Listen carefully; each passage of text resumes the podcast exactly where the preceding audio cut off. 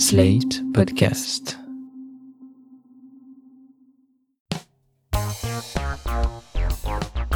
Ce matin, j'ai lu sur LinkedIn que les Français détestaient le succès. Je sais pas si c'est vrai, je pense que non, mais chez les magiciens, il se dit que rien n'est pire qu'un public de Gaulois. On dit qu'ils sont obsédés par le fait de connaître le truc, qu'ils en ont rien à foutre du tour et que tout ce qui les intéresse, c'est de savoir si la magie permet de pécho. Quand on sort un jeu de cartes devant des Français, ils disent Je connais ce tour. Les Français ne rigolent pas aux blagues, ne retiennent pas la carte qu'ils ont choisie, veulent mélanger le jeu une fois de plus, demandent à voir dans la boîte, dans la poche, dans la manche. Le Français ne laisse pas de pourboire, le Français est méchant. Il paraît que même les enfants français sont odieux avec les magiciens. Là encore, je ne sais pas si c'est vrai.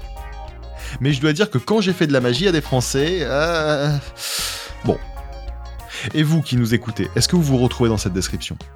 Je suis Guillaume Natas, vous écoutez Magicos, et dans ce septième épisode, je suis avec Yves Carbonnier et David Stone. Alors vous êtes tous les deux des magiciens professionnels, vous avez été confrontés à des milliers de spectateurs. Yves, est-ce que tu peux nous parler un peu de toi? C'est toujours compliqué de parler de soi comme ça. Sans, sans vouloir euh, faire le, le, meilleur du monde. Fais le meilleur du monde. Bon, alors bah je suis donc le meilleur du monde. Je suis désolé pour David. Je suis désolé pour tous ceux qui sont passés avant. Il y a que moi qui existe. Euh, tous les autres n'existent pas. Non, c'est pas vrai. Euh, on est on est une confrérie, donc forcément on est tous les meilleurs du monde à partir du moment où on a une vraie relation avec les spectateurs. Et quand on a cette vraie relation, bah généralement ça se passe mieux que que de partie de ce que tu viens de dire. Euh, ma petite histoire, bah, c'est très simple. Hein. J'ai 57 ans, j'ai commencé la magie en 76. Euh, très vite, j'ai adoré les cartes. Donc, je fais que des tours de cartes, qui plaît pas à tout le monde. Mais une fois qu'on me connaît, ben, on aime les tours de cartes. Alors, peut-être que c'est parce que je suis le meilleur. Je sais pas. Donc, une, une longue carrière déjà. T'as plusieurs formats. On voit euh, notamment un format assez rare où tu fais de la magie en cuisinant. Donc on imagine que c'est peut-être un, une manière aussi de s'adapter à un public euh, de plus en plus exigeant. Alors euh, c'est pas de la magie en cuisinant, c'est-à-dire que je, je vais chez des particuliers et je leur fais un spectacle à domicile où il y a de la cuisine, où je fais la cuisine euh, et chaque plat est une illusion d'optique, c'est-à-dire que les gens pensent voir de la viande alors que c'est un dessert ou pensent voir un dessert alors que c'est de la viande. Donc de la magie avec de la cuisine. David, salut. Salut. Alors David, euh, finaliste d'incroyable talent. J'ai payé cher les jeux. un, un, grand magicien. Donc oui, tu es connu du grand public depuis quelques temps maintenant, mais tu es surtout très connu par les magiciens. Mm -hmm. Tu as écrit un livre mythique qui s'appelle Close Up et dans lequel tu expliques aux magiciens justement comment gérer le public. C'est un livre qui est passionnant. On apprend euh, comment faire du table en table, comment réagir quand il y a un problème. C'est uniquement un livre qui apprend à gérer les gens. Il n'y a Voilà, pas un seul tour de magie dedans. Moi, je l'ai lu quand j'étais quand j'étais ado et j'ai adoré découvrir comme ça la vie d'un magicien à travers le à travers des anecdotes. Donc, euh, je me souviens de, de plein de petits éléments amusants. Par exemple, de dire quand on vous paye un verre, dites au barman que vous lui demanderez des vodka pommes et qu'il vous serve juste un jus de pomme. Oui, c'est vrai, tout à et qu'ils prennent la différence en pourboire. Et comme ça, on se met le barman dans la poche et on n'est pas complètement fait à la fin du spectacle. voilà ce, ce, ce, genre de petites choses et, et c'est un, un, livre formidable. Donc, euh, David, tu as, aussi été beaucoup confronté à du public. Je pense que donc tous les deux, vous allez pouvoir nous parler un petit peu du public français extérieur. Tu as fait le tour du monde, je crois, avec des conférences. Avec des conférences. Alors moi, moins le grand public euh, général que Yves doit connaître ou euh, parce qu'il est très très modeste. Parce que Yves Carbonnier est un magicien très connu euh, dans le monde des magiciens également, notamment en cartomagie. Il a inventé des techniques, il, a, il, il maîtrise des techniques et il est réputé par les, des très grands cartomanes dans le monde entier que j'ai eu l'occasion de rencontrer et qu'ils connaissent tous. Mais en revanche, moi, c'est surtout le, le, public de magiciens que j'ai maîtrisé pendant des années. Donc, est-ce que on peut euh, considérer le grand public général euh, que je découvre, on va dire depuis peu, depuis euh, on va dire 3-4 ans, euh, avec qui réagirait de la même façon que les magiciens? Je sais pas. Toujours est-il que c'est vrai que mes magiciens français sont un peu moins faciles à euh, distraire euh, que les magiciens euh, étrangers. Alors est-ce que ça vient du fait que je sois français et donc comme nul des prophètes dans son pays et que je passe plus pour exotique quand je travaille à l'étranger? Je sais pas, mais je ne te cache pas qu'il est vrai, pour revenir au sujet d'aujourd'hui, que mes Gaulois sont pas forcément les plus faciles à divertir. Quel a été votre premier public? Premier public auquel vous avez été confronté quand vous avez commencé la magie Mon premier disais... public, ma mère. Ouais. Le plus dur. Et ensuite les copains d'école qui ont été euh, pareil, pas forcément euh, euh, les plus. Disons que quand tu ratais ton tour, on te le disait tout de suite. Et c'est après que j'ai commencé à travailler avec euh, les premiers petits spectacles à droite et à gauche. où euh, curieusement, les gens qui te connaissent le moins sont euh, les plus faciles à, à berner entre guillemets en tant que magicien, on va dire. D'accord. Donc ton premier public professionnel, parce que tu parles quand même pas mal de prestations dans Close-Up, euh, notamment. Oui, alors mon dans les restaurants. Mais dès, dès, que j'ai commencé la magie, j'ai même si j'ai pas eu, comme je le disais, une grande expérience du grand public, parce que j'ai très rapidement travaillé pour les magiciens, euh, j'ai travaillé très tôt dans les restaurants, notamment euh, dans les petites pizzerias à côté de chez moi, quand j'avais 18-19 ans. Je voulais voir tous ces tours de magie que j'avais appris dans les bouquins. Je voulais voir leur impact sur le grand public pour voir autre que mes parents et, ma famille que j'ai très rapidement saoulé et, épuisé avec ces tours. Donc euh, du coup, euh, c'était un public nouveau à chaque fois, tous les samedis, tous les vendredis, samedi soir. Et ça avait le mérite de me montrer tout de suite si mes tours fonctionnaient ou pas. T'as fait du resto, Yves, aussi? Très très peu. Euh, très très peu. En fait, bah, effectivement, c'est ma mère aussi qui a dégusté la première, euh, mes premiers tours, et puis après les copains. C'est euh... et puis moi, je, comme je faisais pas mal de colos et tout, donc du coup, je j'avais aussi des spectateurs dans les colos.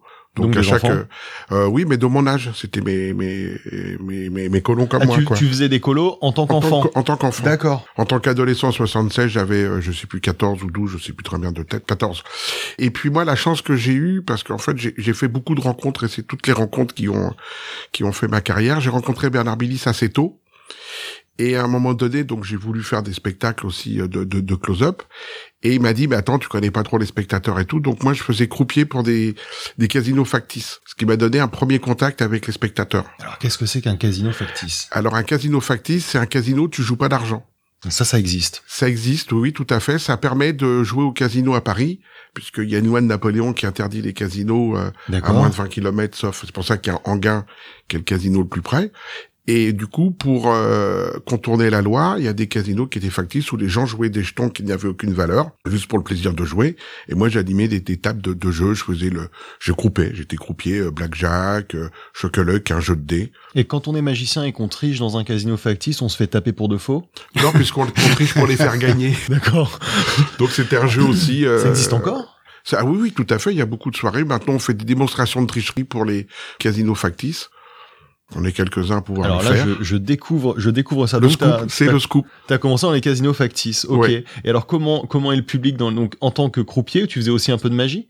Non, je euh, je faisais je- au départ je faisais que euh, que croupier et puis euh, à un moment donné j'ai dit ah bah écoutez vous voulez gagner? Puisque vous avez peut-être marre de perdre alors les gens ils disaient oui donc j'ai dit bah voilà pour que je gagne euh, il me faut une coupe de champagne donc ils me payaient une coupe de champagne et je trichais pour qu'ils gagnent D'accord. donc j'enlevais le jeu du sabot et je faisais des tricheries euh, et ça a commencé comme ça en fait la Ah, relation ouais c'était c'était assez C'était sympa déjà une ouais. relation de corruption un Ouais, petit peu, mais, à- mais dans un dans un cercle dans un cercle où il n'y avait pas d'argent. Ouais.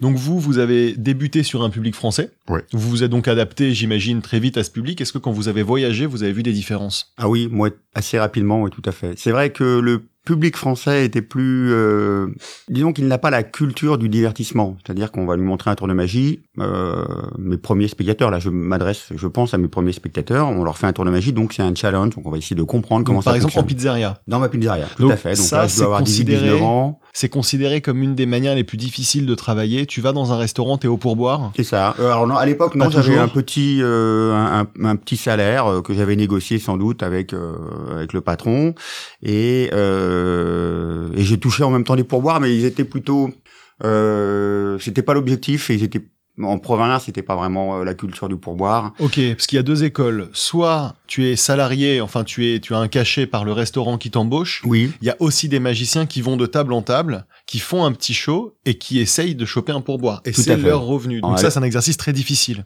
Alors c'est euh, le, euh, pourboire en restaurant est un exercice difficile. J'ai pas commencé par ça. D'ailleurs, j'ignorais totalement le, la- que qu'on pouvait travailler au pourboire. Et lorsqu'on m'en donnait, j'avais euh, euh, l'impolitesse à l'époque, j'ignorais de les refuser en disant bah non, désolé, je suis déjà payé. Je, je savais pas que c'était Que c'était bien. que ouais, voilà, tout à fait. Donc j'étais vraiment le, le, le môme euh, qui euh, qui savait pas.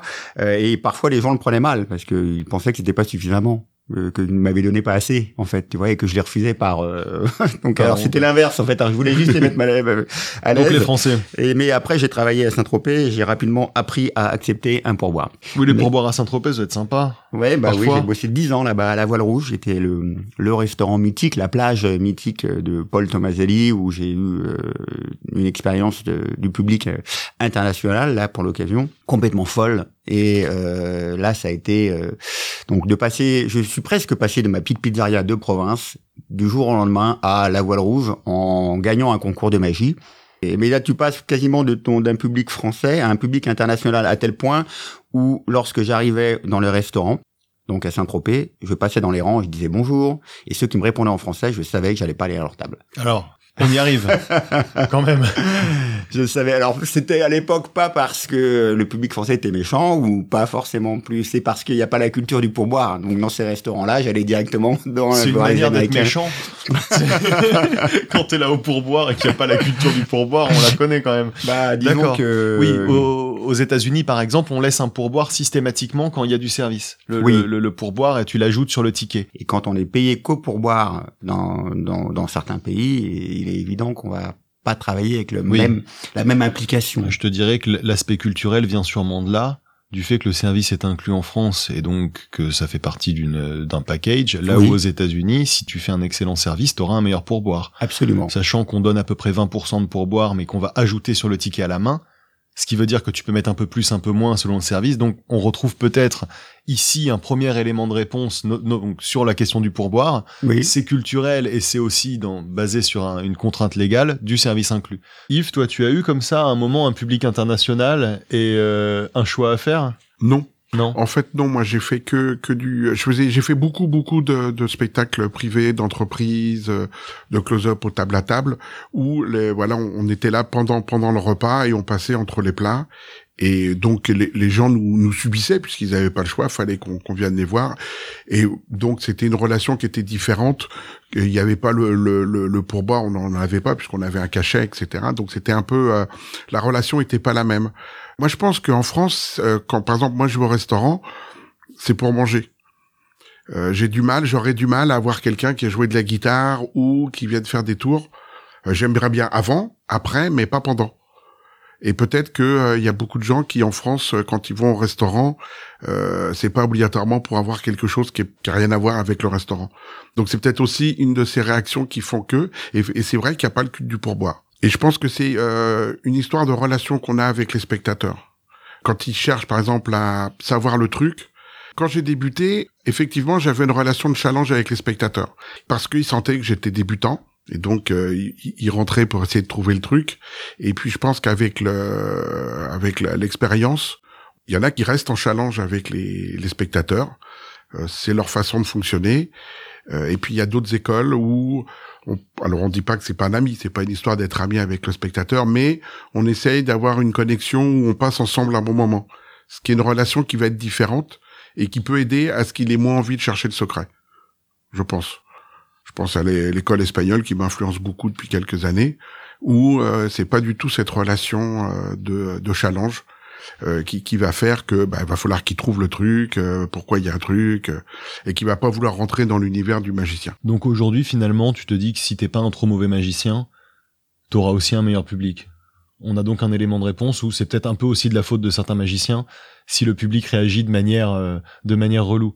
Quand on va pas les embêter pendant qu'ils mangent. Oui, alors tout à fait. Ouais, je suis d'accord aussi. Euh, Il est vrai que euh, selon le comportement, euh, tu as des spectateurs qui vont entrer en challenge avec toi, qui vont chercher désespérément à comprendre et à trouver le truc, alors que l'objectif est de les faire rêver. Encore une fois, on en revient toujours au même sujet. Quand on va voir un film au cinéma, on se dit pas, il fait semblant de mourir.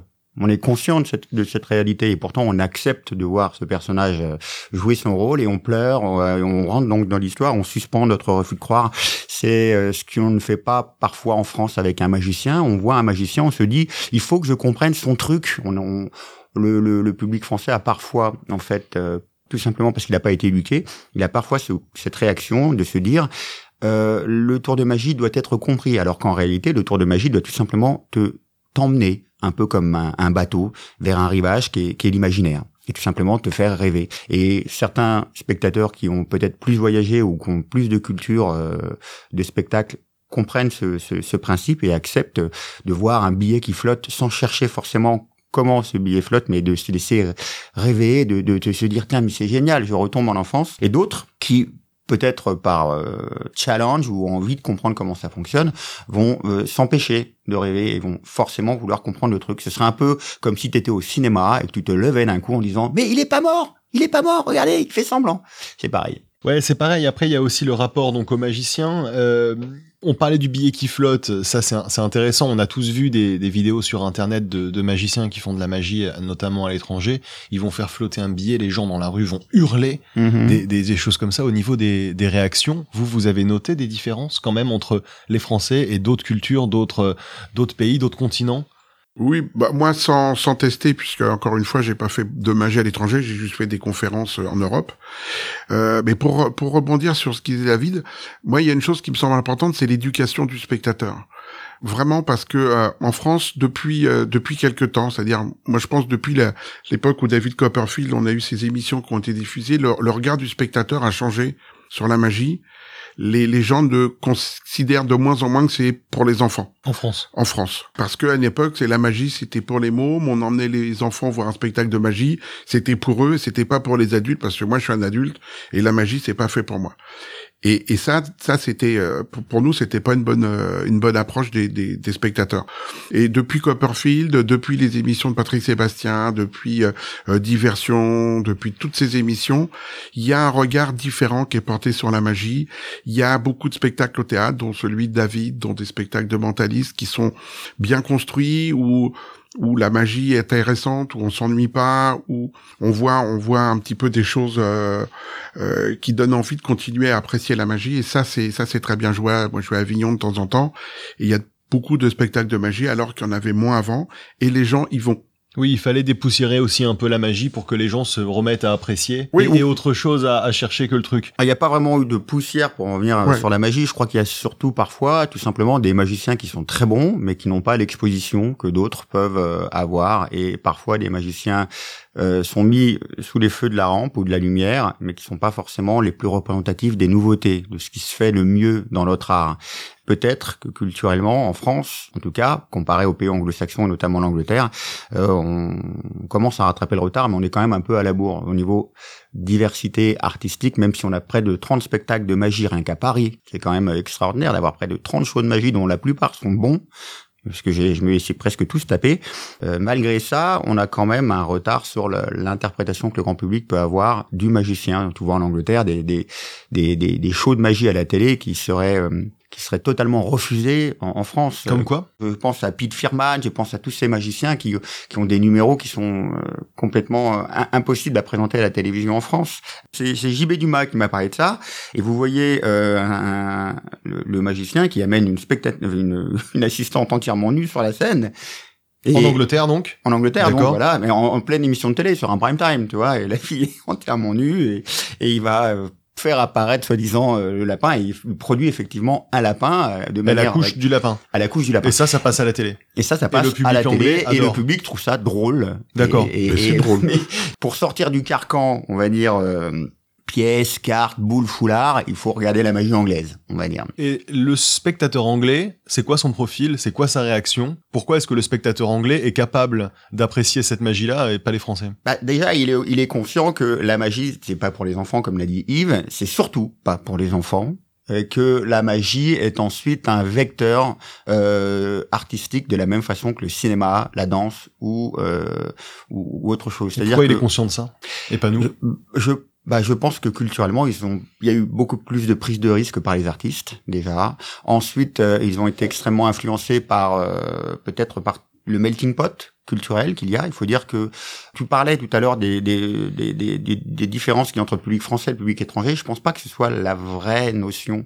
Pour moi, qui a un petit peu voyagé, la vraie différence de réaction d'un spectateur est plus sociale que d'origine euh, culturelle. C'est-à-dire que quand j'ai travaillé dans les, en Chine, j'ai fait plus de, de 50 dates à travers toute la Chine, le grand public populaire réagit un peu pareil partout dans le monde entier à des effets de magie classiques. Mais dès que j'ai travaillé à Shanghai ou, ou, ou à Beijing pour une certaine classe, on va dire entre guillemets UP, et ben là tout de suite les réactions étaient plus les mêmes et beaucoup plus fermées beaucoup plus euh, euh, enfin c'était beaucoup moins drôle. Donc faut le reconnaître. de réputation les asiatiques sont très enthousiastes face à la magie. Ça c'est quelque chose qu'on se dit beaucoup qu'on voit dans des vidéos. Ils hurlent ils sont face à un effet euh, même simple. Ils, sont très enthousiastes. Donc ouais, tu ils laissent aller leur réaction en fait tout simplement mais regarde même pareil tu vas travailler en Afrique du Nord tu vas pas du tout obtenir les mêmes réactions que tu vas avoir en France. Là la magie est interprétée comme complètement différemment. Je lisais un bouquin génial de ce breton qui s'appelle Franck Guillemin, qui s'appelle Sorcier du bout du monde.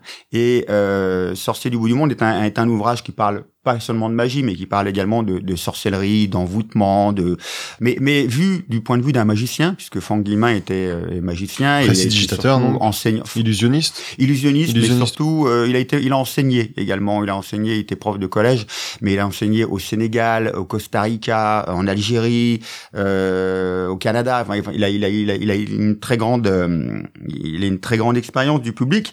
Et il rapporte en fait dans son ouvrage effectivement que les grandes différence euh, des réactions des spectateurs sont à la fois bon effectivement culturelles comme tu comme plus ou moins tu l'as tu l'as mentionné mais également sociales. En fonction du statut social on réagit pas de la même façon face à quelque chose que l'on ne comprend pas. Faut pas oublier que la magie c'est avant tout un truc qu'on ne comprend pas.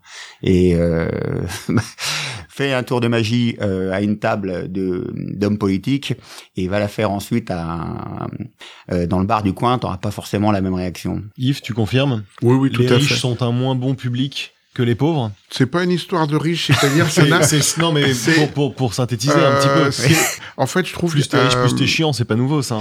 C'est ah bah ça, on pourrait en parler. Alors là, oui, là, c'est open bar. Ouais, Le- plus t'es, susceptible le- enfin Le constat, c'est que euh, il y a il y a des spectateurs qui rient sans regarder ce que va faire son voisin. C'est-à-dire qu'il va être spontané dans sa réaction et il y a des couches sociales où si mon voisin rigole pas, bon bah c'est que c'est pas drôle. Et ils sont pas, ils arrivent pas à être eux-mêmes et ils ont besoin de, de ce que- comment ça se passe à sa droite ou à sa gauche pour pour être réactifs. Et, et c'est vrai que euh, si on prend les, les les les gens, on va dire euh, euh, normaux, les, les couches, euh, les gens normaux, ils vont rire euh, normalement faut sans rire. regarder ce qui se passe autour d'eux. Ils vont être spontanés. Et par exemple, un homme politique, il est tout sauf spontané. Ça c'est clair. Euh, D'ailleurs, il a horreur d'être manipulé. Il aime bien qu'on le ma- manipule, mais lui, il a horreur qu'on le manipule. et il est entraîné aussi Et c'est ah, tout à fait. pour Et c'est un euh, combat. gérer son Ouais, image ouais. surtout aujourd'hui à l'heure des réseaux sociaux d'accord Et c'est un combat en fait. Euh, C'est à celui qui aura la plus belle. Pour euh, en fait, c'est- et donc ça a pas d'intérêt. En fait, c'est des gens qui sont pas intéressants. Alors est-ce que la, la street magie, ça vient un peu de là? Donc la street magie, c'est un, c'est un courant qui s'est développé ces 20 dernières années. Je pense que le, le plus beau représentant de, cette, euh, de cet art-là, c'est euh, David Blaine, qui est extraordinaire. Donc David Blaine, qui est un magicien, qui aujourd'hui est même quasiment un sorcier, qui fait des choses incroyables. Regardez sur, sur YouTube. C'est un Américain. Il, il a fait des shows en Angleterre aussi. Il, il a fait des performances, notamment, il s'est, il s'est fait suspendre pendant plusieurs jours. euh, au-dessus du, du, du pont de Londres, je crois, mais, mais donc c'est un Américain. Et lui, il a, il, a, il a lancé ce courant où il allait dans la rue, il se promenait et puis il commençait à faire des tours. Et d'ailleurs, souvent, il allait dans des quartiers un peu populaires Oui. et il faisait des tours à des gamins. Et là, il y avait un groupe de gens autour de lui, tout autour. Et lui, il a cette espèce de nonchalance. Il était là avec un t-shirt et puis sa, sa gueule, il fait tout le temps un peu la gueule, on sait pas trop. Et il faisait des miracles. Alors, des Mm. trucs euh, complètement délirants. Il, il faisait revivre Oui. des pigeons morts, il, il faisait apparaître des fils dans les nombrils des enfants, enfin des trucs qui faisaient complètement péter un câble à des gens, où il allait ramasser une bouteille par terre et il allait faire traverser une, une pièce. Donc tout ça, c'est des tours que nous, on peut connaître. Lui, il les a amenés dans la rue. Est-ce que vous pensez que ça, c'est c'est une conséquence justement de, de ce qu'on vient de dire là, où le meilleur public, c'est peut-être les classes populaires et c'est les gens qui sont au moins dans une situation de spontanéité totale, c'est-à-dire dans la rue, où t'as de compte à rendre à personne? Par rapport à un dîner. Est-ce que c'est une conséquence Je l'ignore. En tout cas, c'était génial à l'époque, dans, dans les débuts des années 90, quand Blaine fait ça. Et surtout, euh, il révolutionne euh, un aspect. euh, c'est que lui ne se met pas du tout en avant. Il est complètement en retrait. Il fait l'effet, par exemple, il prend la pièce de monnaie, elle disparaît et se retrouve à l'intérieur de la bouteille fermée euh, euh, du spectateur. Et là, il se recule. Et il laisse le public vivre et euh, vivre l'émotion magique. Et, et là, il- en fait, il s'efface. Et c'est là où Blaine était fort, c'est qu'il se mettait absolument pas en avant. Et cette façon de s'effacer le mettait justement euh, en lumière. Oui, ça le rend incroyable. Oui, tout à fait, oui, parce qu'il est, il, il, il laisse le public vivre et euh, c'est bon, je te, je te l'accorde. S'il avait fait la même chose à Paris, en face du Sacré-Cœur, il aurait certainement pas les mêmes réactions qu'il a euh, sur un groupe populaire à Brooklyn. On n'a du tout la même façon de réagir en, euh, en France et en Europe, euh, mais euh, dans tous les cas, les gens sont étonnés, les gens sont épatés, et euh, ça, par contre, on en revient encore une fois, même si c'est, je crois que la culture américaine est expansive et les gens se permettent de de, de, de montrer leur enthousiasme. C'est vrai, c'est vrai que les, mais les Américains, moi j'ai, bon, je connais un petit peu, j'y vais de temps en temps, puis je parle un peu avec les, les gens qui parlent français, parce que parfois c'est beaucoup mieux pour comprendre. euh, sont des gens qui aiment s'amuser, ils aiment pas les choses tristes, ils aiment pas, ils aiment pas toutes ces choses-là, donc forcément, euh, dès, dès qu'ils peuvent s'amuser, ils s'amusent. Euh, la dernière fois, j'étais à New York, j'avais mon jeu. Euh, à côté, il dit ah vous faites de la magie, vous pouvez me faire un tour. La table d'à côté. À la table à côté de moi dans le bar. J'étais en train de boire tranquille. Et il m'a dérangé pour que je fasse un tour. J'ai accepté. D'habitude, je dis non. Et puis là, et, et en fait, voilà, on a passé 20 minutes tous les deux. Il m'a filmé, il a mis ça sur sa chaîne. Je sais pas ce qu'il a fait. En France, c'est très rare euh, quand les gens voient un jeu de cartes qu'ils viennent vers vous en disant ah vous faites de la magie. euh, Il y a, y a chacun reste dans, dans son cercle. Et puis. euh, on a, nous, je pense aussi en France, on a un problème de, de visibilité parce que euh, il y a pas que la télé. Parce que la magie à la télé, pour moi, c'est c'est pas la finalité parce que faut aller très vite, c'est très court, c'est on n'a pas le temps de s'installer, on n'a pas le temps d'installer l'ambiance, on a le temps on a le temps de rien. Euh, Il y a 25 plans de coupe en 30 secondes, c'est euh, fatigant et on a très peu de lieux où on peut se produire. Euh, par exemple, moi la magie que je fais, c'est pour 30 spectateurs et il y a très peu d'endroits où on, dans un théâtre, il y a 30 spectateurs, ce sera pas viable. Donc faut trouver d'autres d'autres solutions, donc aller chez les gens. Euh, et là, là, on, alors, il est vrai que des gens qui peuvent vous engager pour venir chez eux, on tombe pas sur des couches sociales euh, qui, euh, comment dirais-je, qui sont des petites couches sociales, évidemment. Mais c'est quand même euh, une autre façon de, de, de, de faire de la magie. Euh, il faut, il faut, euh, je crois, euh, comme a fait David Blaine, il faut rechercher des lieux nouveaux pour pouvoir faire de la magie. Je pense que ça, ça permettra d'aller d'aller vers les spectateurs et non pas les spectateurs qui viennent vers nous comme pour la télé. Alors aux États-Unis, il y a des il y a des formats. J'étais à New York l'année dernière et je suis allé voir Steve Cohen. Alors Steve Cohen, Ouais. c'est un magicien qui qui donne un spectacle incroyable qui s'appelle Chamber Magic, qui se joue dans une petite salle d'un hôtel de luxe. Il faut venir en costume. Ça coûte très cher. Alors on est à l'américaine, c'est-à-dire que chaque place a un prix. On doit être une quarantaine autour de lui, donc ça ressemble au format que tu nous que tu nous décrivais. Donc il fait de la carte, il fait pas que de la carte, mais il fait beaucoup de cartes. En tout cas, il peut se permettre de faire de la carte. Et on est sur quatre rangées de chaises. Donc il est au milieu, puis il y a à gauche et à droite. Et donc chaque rangée a son prix. Et pour la première rangée, chaque chaise a son prix. Le plus cher, c'est 650 dollars la place. Donc on est quand même intérêt à rater son tour de carte. hein. non, non, on est dans un truc incroyable. Donc nous, on avait pris des places, on avait quand même payé près de 150 dollars pour être au dernier rang. Mais bon, c'était un dernier rang quand même, on était quand même très proche. Et pour 40 dollars de plus, on a eu un petit meet and greet à la fin, qui est un truc très répandu aux États-Unis où tu passes un moment euh, soi-disant privilégié avec le magicien. Donc tu restes à la fin, j'ai eu un jeu de cartes, il m'a dédicacé, on a pu faire des photos, tout ça. Et il nous a fait trois routines. Trois tours à la fin. Mais c'était extrêmement euh, calculé, hein. on n'était pas dans de l'échange. On a pu blablater un peu, mais c'était quand même très, très encadré. Ça, c'est un format qu'on n'a pas en France, où il y a aussi le côté un peu luxe, où là, clairement, c'est un, c'est un produit de luxe. Tout le monde était en costard, tout le monde était euh, sur son 31. C'était bien entendu que des gens avec des moyens, parce que tu, tu mets pas 150 balles dans, un, dans une place de spectacle Oui, euh, comme ça. voire 650, j'imagine. Oui, Ouais. 650 parce qu'il y avait des gens au premier Ouais, rang donc il y en avait qui les avaient mis et nous d'ailleurs quand on a pris nos places il n'y avait plus que les dernières places disponibles donc Ah c'est oui, oui. donc c'est c'est c'est assez mis en valeur est-ce qu'en France on met peut-être pas aussi assez en valeur la magie? Toi Yves ça te ça t'intéresserait pas de développer un spectacle comme celui-là? J'ai eu des réflexions autour de ça. De euh, fallait euh, dans les mais travailler dans les hôtels en France, c'est absolument pas dans leur état d'esprit.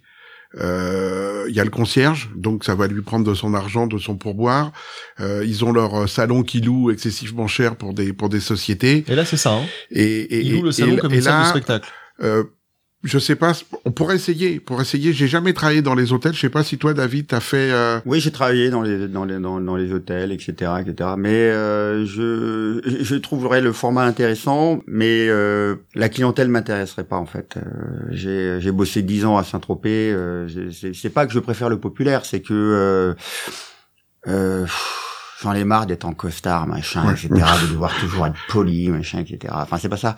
C'est que euh, euh, le mec qui paye euh, six- hyper cher sa place, il va falloir. Je vais, je vais me sentir prisonnier en fait. Moi, je viens d'un milieu euh, très populaire et je suis bien plus à l'aise dans, dans, dans cet univers. Je dis pas que je vais pas forcément faire plus attention à la manière dont je vais travailler. Au contraire.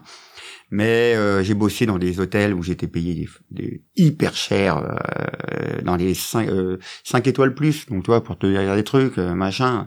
Mais j'étais pas forcément à l'aise. Alors est-ce que ça vient de mon éducation de départ ou euh, j'ai l'impression de devoir faire des efforts? Je l'ignore. Mais euh, ce format tirait très très bien, toi qui fais de la gastronomie, de la très très grande. Ouais, mais j'aime pas le costume cuisine. non plus. J'aime. euh, Ouais. euh, en fait, les vrais. La magie, mais je pense que là, David, je, je découvre un petit peu des choses, même si on se depuis pas mal de temps. Euh, la magie, c'est il y a un magicien espagnol que j'admire beaucoup, qui s'appelle Juan Tamaris. Juan Tamaris, une légende, une légende du milieu, on l'a déjà évoqué dans Magicos. C'est un des, un des plus grands, un des plus grands magiciens qui a beaucoup fait de spectacles, qui est très populaire en Espagne à la télé. Il passe beaucoup, il est très, euh, très apprécié. C'est vraiment une figure, euh, une figure là-bas. Et c'est aussi dans le milieu des magiciens quelqu'un de très reconnu qui donne des conférences, qui fait beaucoup de théories magiques, qui a écrit des livres qui sont d'ailleurs assez lourds en termes de comment gérer son public, comment se positionner. Il travaille énormément sur le, sur le rapport au public. hein. C'est, il t'explique que la manière dont tu vas positionner tes pieds va avoir une influence sur ton tour. C'est vrai que si on met mal les pieds, on peut tomber, par exemple. Voilà. Et donc, pardon. Non, non, tout à fait, Un, mais- petit, un petit Mais point. euh, non, non, mais euh, c'est c'est très bien. J'ai pas, j'ai pas à le faire, puis tu l'as fait très bien, donc il y a pas de. Il dit souvent la magie, c'est de la communication, c'est-à-dire euh, la magie, c'est aller vers les aller vers les spectateurs, être avec eux. Euh, et moi, je pense que c'est c'est vrai quand on, par exemple, quand il joue ses spectacles en Espagne, la différence, par exemple, avec la France. Bon, déjà, l'Espagne est un, un pays qui est éduqué à la magie. Nous, on, on commence à l'être, mais on l'est beaucoup moins qu'eux. Et quand il arrive, euh, quand on arrive dans une salle et qu'un magicien demande est-ce qu'un spectateur peut m'aider, généralement les spectateurs baissent les yeux et regardent leurs pieds. Ou il lance quelque chose, il dit voilà, oh, le troisième qui l'attrape, c'est lui qui va venir, et le type ou la fille se retrouve euh, choisi d'office. Un peu terrifié. Voilà, généralement, oui. Et lui, il arrive et il a même pas le temps de dire qui que tout le monde a envie de venir le voir. Tout le monde a envie de le prendre dans ses bras. Tout le monde a. C'est étonnant cette. Euh, et c'est, il dit, mais moi c'est de la, c'est la communication. J'aime les, j'aime les gens et du coup les gens m'aiment. Et, et c'est naturel, c'est pas fin, c'est pas joué comme on pourrait être dans des grands hôtels où là on feint d'apprécier les gens, mais en fait on s'en fout quoi. On est, on est là pour le, on n'est plus là pour faire de la magie. On dit ah bah tiens j'ai pris un bon cachet et basta. Tommy Wonder en parlait beaucoup de la Ouais. communication dans son. Tommy dans- Wonder. Tommy Wonder, qui est le grand magicien hollandais, euh, qui était à la fois spécialiste de la scène et du close-up, de la magie euh, rapprochée, qui a, euh, il a travaillé beaucoup à Monaco, donc dans des, dans des euh, cabarets de luxe et surtout en, en table à table. Et c'était un magicien qui est extrêmement connu pour être, pour avoir été précis, pour avoir été plein de détails, de finesse dans la finition de ses numéros et de ses tours de magie. Et euh, Tommy Wonder expliquait dans ses bouquins, ses merveilleux livres qui s'appellent euh, euh, The Book of Wonders, que la magie est essentiellement de la communication, c'est-à-dire que il veut pas, il ne voulait pas, il est décédé de- depuis quelques années, mais il ne voulait pas qu'un spectateur voit en lui un, bon magicien.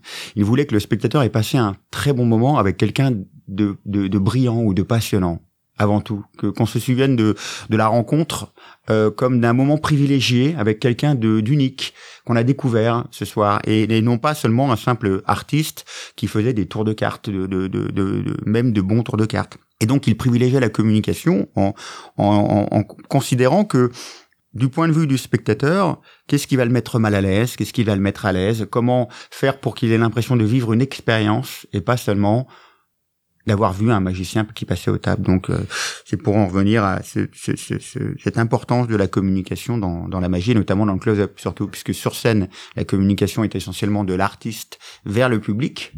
Elle, va, elle est à sens unique la plupart du temps, alors que euh, en close-up, en table à table, la communication en close-up est essentielle. Il y a un échange. Il y a un échange constant avec le public qui va réagir, qui va parler, qui va interpeller le magicien, mettre les mains dans ses poches euh, et, et autres. Donc le bon public, c'est aussi celui que vous avez su appréhender, que vous avez su charmer, et que vous avez peut-être pas agressé dans di- différentes euh, voilà quand on sait que un Français va pas aimer forcément qu'on le dérange pendant qu'il mange il faut Voilà. en tenir compte Mm. va aimer être pris d'une certaine manière donc le magicien là doit faire un travail sur lui pour Oui. appréhender la personne avec qui il va avoir euh, avoir un, un moment Je pour, pense pour aussi, lui faire ouais. passer un Il y a l'adaptation, tout Ouais, à faut, faut bon qu'il y ait temps. un- faut qu'il y ait une envie, faut qu'il y ait une envie commune.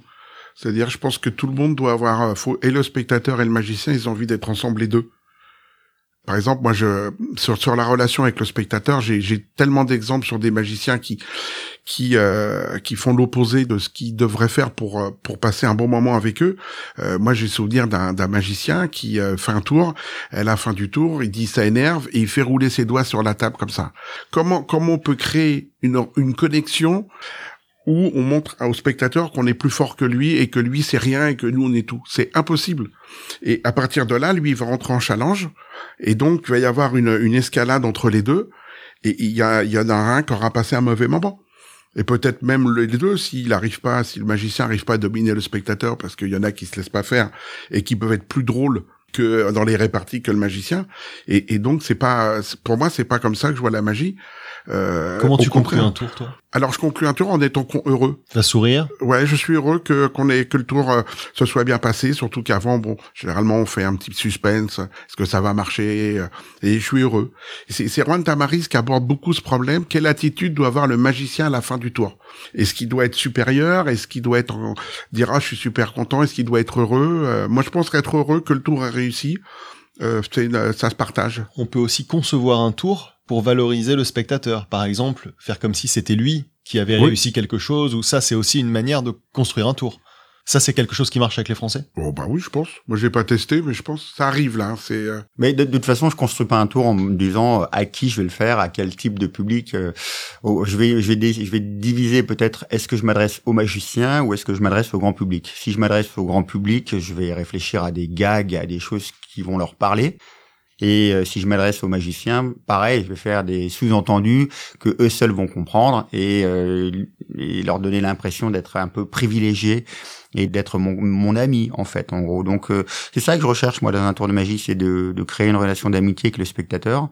Dans la conception d'un tour de magie, c'est pas est-ce qu'il est-ce qu'il est français, est-ce qu'il est allemand, est-ce qu'il est anglais. euh, voilà, non, c'est plus euh, qu'est-ce que je peux faire pour le faire délirer? Il faudrait que tu testes ton tour dans tous les incroyables talents du monde et voir dans lesquels tu gagnes. Et comme ça, on saura voir quel public qui Voilà, parle, exactement. qui parle le mieux. Euh, vous avez plus, tous les deux, plus de 30 ans de magie euh, dans les jambes Moi, j'ai même pas 30 ans tout court, tu rigoles. Oui, Ouais. mais quand même, enfin, tu vois ce que je veux dire. Vous avez vu le public évoluer? Chaque décennie, il Oui. paraît qu'il y a vraiment Ah des, oui, oui, des oui, oui. générations, Mais même des le manières. français, ouais, complètement évolué. Ces dernières- ces dix dernières années, pour moi, il est beaucoup plus éduqué qu'il ne l'était avant. Il voit la différence agréable. entre un mauvais et un bon magicien. On va dans le bon sens là-dessus. On va dans le bon sens, ouais, tout à fait. Ah oui, oui. Pour revenir toujours à ce sujet, bon, parce que c'est ce que j'étudie en ce moment, c'est la euh, Juan Tamariz, quand il a fait de la télé, ça fait plus de 20 ans qu'il a qu'il a arrêté de faire des émissions télé en Espagne. Euh, son but, c'était d'éduquer les gens à la magie. C'était pas d'être vedette de la télé. C'était totalement différent de, de, de ça. Et, et maintenant, les gens, qui- alors que des, des enfants de 15-16 ans, alors qu'ils l'ont jamais vu, ils le connaissent encore parce qu'il fait encore des spectacles, il a 76 ans Il est très dans vieux, les théâtres, ouais. Et, et, et c'est ça. Et nous, on commence à avoir une éducation grâce à la télé. Bon, je pense que euh, j'en suis, je suis pas content des émissions dans leur format parce que euh, il y a trop de plans de coupe, il faut que ça aille trop vite. Bon, Antonio a le temps de s'installer. Maintenant, bon, il y a un peu plus de temps. hein. Je vois à peu près là.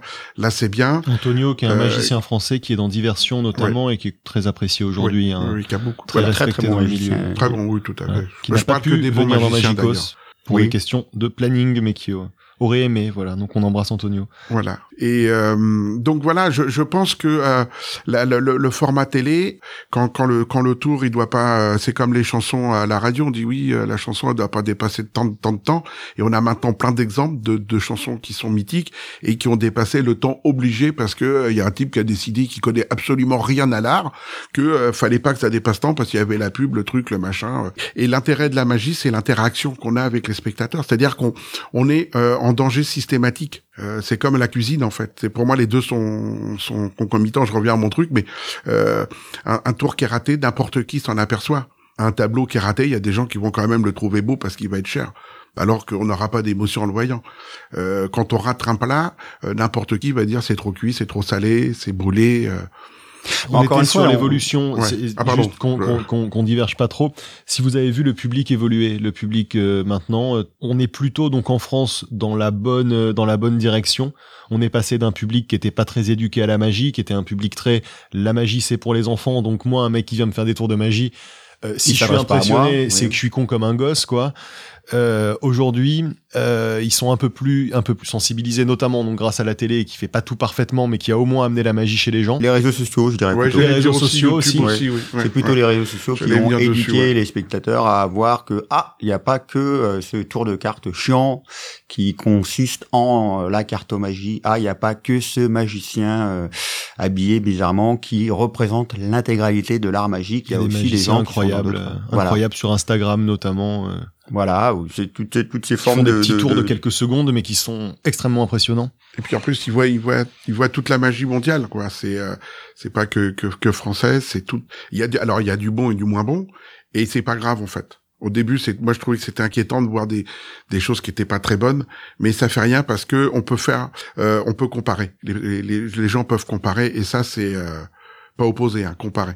Et ça c'est bien. Moi, j'a- j'apprécie aussi. Ce, en fait, c'est c'est niveaux différents de Mhm. de magie. Si vous deviez avoir un, euh, pour conclure, un conseil à donner au public pour continuer à apprécier au maximum l'art magique et puis Ah bah, aussi venez être voir agréable avec Exactement. être allez voir David. avec, allez euh, voir David. avec allez, les magiciens, bah, allez voir, Non, allez voir euh, David. Allez, aller voir, voir de la des bons magie. spectacles. Allez voir de la magie. Déjà, c'est Eh vrai. oui. Donc euh, le, le spectacle de Bah David déjà est très sortir cool. effectivement, sortir voir des spect- spectacles, c'est le, le, le, le seul moyen de se donner un vrai avis parce que entre ce qu'on voit euh, sur internet ou à la télé, avec les effectivement comme disait Yves, les montages et tout ça, parce que vous allez voir un spectacle de magie, c'est une expérience, c'est génial et euh, renseignez-vous avant pour pas tomber dans un piège où vous allez vous retrouver avec un truc qui va vous dégoûter Comment pour les dix prochaines renseigne années. pour savoir euh, où voir des bons spectacles de magie? Écoutez, euh, moi je veux pas faire ma propre promo, mais le mien est très bien. Hein, euh, Bah si tu peux, tu peux. Il faut. Le tien euh, est très bien, mais voilà, une fois qu'on aura vu le tien, donc toi tu joues au double fond Euh, en ce moment. sincèrement, j'ai- je suis allé voir la majorité des spectacles Tu de veux pas magie à ta Paris promo? Pas de et j'ai tous trouvé géniaux. Non, franchement, hein, j'ai tous trouvé euh, vraiment très bien. J'ai été, euh, j'étais même surpris et euh, je me suis dit, euh, je m'attendais pas à avoir une telle qualité de show de magie en France avec une telle diversité. Et euh, alors oui, ça peut pêcher à droite, à gauche, toujours par des, des, Vous pouvez des conseiller un ou deux, un ou deux spectacles? Que je Tout conseille. est bien. Enfin, on n'est pas à l'école David des fans non Stone, Euh, je euh, conseille vraiment, non, vraiment, David, Victor Non, Vincent. euh, euh, moi, j'aime beaucoup aussi Victor Vincent. Il a un bel univers. Vincent, oui, mentaliste, vrai. ouais. euh, de chez Diversion aussi, enfin qui, qui Euh, fait du mentalisme à Paris depuis depuis une bonne dizaine d'années. Ben, moi, je les invite à venir au double fond, euh, le café-théâtre de la magie, où il y a plein de, de, de, de magiciens différents, de, de- qui, qui, qui vont passer avec tous leur propre univers. Je les invite aussi à découvrir la magie féminine, notamment je pense à Alexandra Duvivier, c'est intéressant parce que les gens ne connaissent pas, euh, les, les femmes magiciennes ne savent pas qu'il y a des magies, les femmes, pardon, ignorent qu'il y a des magiciennes. Et euh, Alexandra a un univers très intéressant aussi, je trouve. Euh, Caroline Marx aussi. Caroline Marx des- également. Qui joue en ce moment qu'on a reçu en. Magicos. Oui. Et euh, je, si j'avais un spectacle à conseiller, alors j'ai plus de tête là, mais euh, Gus, j'aime bien euh, son, son univers magique. Gus, super. Euh, Gus et euh, effectivement euh, Victor Vincent, c'est c'est très. En fait, ils sont trop nombreux pour être nommés parce qu'il y en a beaucoup. Et dans quel état d'esprit on doit aller voir un spectacle de magie? Dans le but Heureux. de s'amuser, On est heureux. content, Heureux. voilà. On, On a est envie de, on n'a pas envie de comprendre. On On rigole a pas envie de mal. ne pas comprendre. Dans les voilà. spectacles français, on il y a, il y a beaucoup d'humour. Toi, dans ton spectacle, il y a beaucoup d'humour. C'est très drôle. T'es... Donc il y a euh, beaucoup beaucoup de magie À aussi. l'inverse de à l'inverse de ce que je le suis dans la vie, effectivement, c'est très drôle. Oui, t'es quelqu'un d'extrêmement euh, triste. Voilà, pour revenir à ta question, elle est importante. Il faut aller voir un spectacle de magie dans le but de ne pas comprendre. Si on comprend, eh ben on doit se plaindre. C'est ça que je veux dire. Le spectateur doit pas être content de comprendre. Oui, c'est vrai en fait. C'est Bah que, oui. c'est que le spectacle est raté. Voilà, c'est ça. Il Ah faut. oui, là, oui. C'est plus que ça même. Le but de la magie, c'est pas, c'est pas de, c'est de pas chercher à comprendre, c'est d'y aller pour le. De toute façon, si si si vous faites la démarche d'aller voir un spectacle, euh, gâchez pas en essayant de dire ouais, il m'aura pas. C'est pas le, le but, c'est pas d'avoir le spectateur.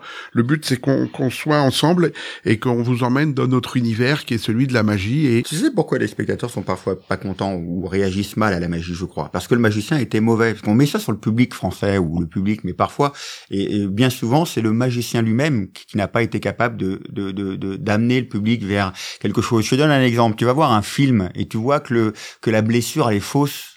Tu vois bien que c'est mal fait. T'en veux, tu- il te sort de son univers, le, le mec, tu te dis, ah, c'est mal foutu, j'y crois plus. D'un seul coup, toute l'histoire s'effondre. Et ben, le magicien, tu vois briller le fil qui fait voler quelque chose, ou le magicien qui cache un lapin et tu le vois, tu lui en veux, en fait, de ne pas avoir été capable de t'emmener, de, de- d'avoir tenu sa promesse, qui était celle de te faire rêver. Et c'est pour ça que le spectateur va être en colère et là va le dénoncer. Va dire, mais c'est un escroc, regardez, on voit là. Pourquoi? Mais pas parce que le, spectateur est con. C'est parce que le magicien n'a pas été suffisamment bon pour l'emmener dans son univers. De même que le réalisateur va pas être suffisamment bon s'il te fait pas suspendre ton refus de croire et t'emmène dans un univers de, de l'imaginaire. Donc finalement, c'est pas de la faute des spectateurs? La plupart du temps, non. Et ben souvent- voilà, c'est la faute des magiciens. Mm. Pour La conclure, euh, pour conclure cette, euh, cette émission, je pense que c'est la, la meilleure conclusion qu'on pouvait apporter. En plus, ça valorise nos auditeurs, ce qui est une très bonne chose, politiquement parlant. Et puis pour conclure aussi, euh, Magicos, parce que c'était le dernier épisode. Donc, euh, messieurs, est-ce que vous voulez dire un dernier mot, peut-être parler de votre actualité ou nous donner un conseil, quelque chose à voir, quelque chose à faire à Paris en magie ou à Paris ou ailleurs, hein, parce qu'on est, on est écouté dans, dans toute la France et dans toute la francophonie. En fait, il y a beaucoup de, de façons d'appréhender la magie. Il y a deux musées en France. Un à Paris qui est rue Saint-Paul qui s'appelle le musée de la magie où il y a des spectacles et donc vous pouvez aller faire une petite balade, c'est sympathique. Il y en a un à Blois aussi. Donc voilà, c'est une façon aussi de de, de La voir la de la magie, magie la maison de la magie. Donc toutes toutes ces choses-là, il y a beaucoup de festivals maintenant qui se font, euh, il y a beaucoup de spectacles, donc il faut sortir de chez soi, éteindre la télé et aller voir des spectacles vivants avec des artistes vivants qui vont donner le meilleur d'eux-mêmes, même si c'est maladroit, parce que peut-être il y en a, ils seront toujours maladroits, c'est possible aussi. Mais généralement, c'est aller, aller les voir, aller voir de la magie. Apprenez un peu la magie aussi. C'est bien d'apprendre un petit peu, ça permet de s'éduquer, pas pour faire un grand magicien, mais pour faire des, des tours à la fin du repas, à sa famille. C'est très très bien aussi. Il y a de plus en plus d'amateurs, de gens qui ont envie d'apprendre la magie. Et plus il y aura de gens qui apprendront la magie, plus la magie va progresser, je pense. David? Et, bien moi pareil, je vous invite à, faire exactement la même chose et euh, je, vous- invite à, surtout au Double Fond, qui est le café théâtre de la magie, j'en avais parlé euh, dans Paris. Je, je pensais à un, un spectacle qui m'a beaucoup marqué euh, l'année dernière que j'avais vu, qui était de Étienne Saglio, qui s'appelle Les Limbes et euh, ça avait été une expérience extrêmement euh, magique. Ça m'avait emmené dans un univers. C'est un magicien qui n'en est pas un parce qu'il ne, il ne s'affiche pas comme magicien, mais il utilise la magie. Et j'avais été fasciné par ce petit fantôme qui est sur scène et qui voyage dans le public pour ensuite revenir sur la scène. C'était féerique et c'était Les Limbes de Étienne Saglio. Ça m'avait euh, fasciné. Si vous avez l'occasion de voir ce spectacle, euh, bah, je vous, je vous y invite. Merci David. Yves, tu me faisais Oui, signe, juste une, dernière, chose. chose auquel j'ai pensé. Il y a, il y a quelqu'un qui s'appelle Yann Frisch qui a, qui a construit un camion extraordinaire et qui va euh, un peu comme euh, comme Robert Houdin avec ses roulottes. Donc à l'époque de Robert Houdin avec les roulottes, vous allez de village en village. Lui il se déplace avec le camion et il fait des spectacles extraordinaires. Il va partout. Donc si vous pouvez le voir, allez-y. En plus son spectacle actuel c'est avec que des cartes, donc ça me touche encore plus. N'hésitez pas, c'est vraiment des moments euh, formidables. Voilà. Donc a Yann Frisch, euh, moi je le recommande aussi. Pour moi, c'est quelqu'un qui fait des choses absolument incroyables. Il est en train de renouveler l'art euh, avec une personnalité, hein, quelqu'un qui vient de la jonglerie et qui fait, euh, qui est aujourd'hui considéré par beaucoup comme un des meilleurs de la profession. Voilà. Merci beaucoup, messieurs. Bah, merci. à vous. À bientôt. À bientôt. Vous venez d'écouter Magicos, un podcast produit par Slide.fr et c'était le dernier épisode de cette série. Si vous avez aimé Magicos, parlez-en un maximum autour de vous. Faites découvrir le podcast à vos amis et à vos followers. Il est temps pour moi de remercier ceux qui ont permis à Magicos de voir le jour. Alors merci à Christophe Caron qui a offert une chance à ce sujet original, rare, mais aussi passionnant et riche. Merci à Benjamin Ours qui a accompagné chaque enregistrement avec amitié, bienveillance et professionnalisme. Merci à Aurélie qui est aujourd'hui réalisatrice de ce dernier épisode qui sur les autres épisodes s'est occupée du dérush notamment. Merci à Hélène qui a assuré la promotion de Magicos sur les réseaux sociaux. Merci à Alexis, David et Charlie, mes meilleurs amis magiciens, qui m'ont redonné goût à cet art.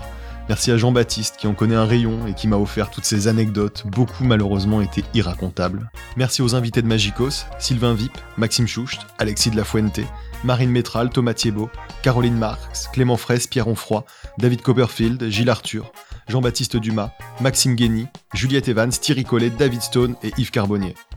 Enfin, merci à mes Golden Natassos, toujours là pour moi, pour leurs conseils, leur soutien. Florent, Paloma, Marie, Aline et Ludovic. Retrouvez-moi sur Instagram, Guillaume Natas en un seul mot, et sur Twitter, Natas.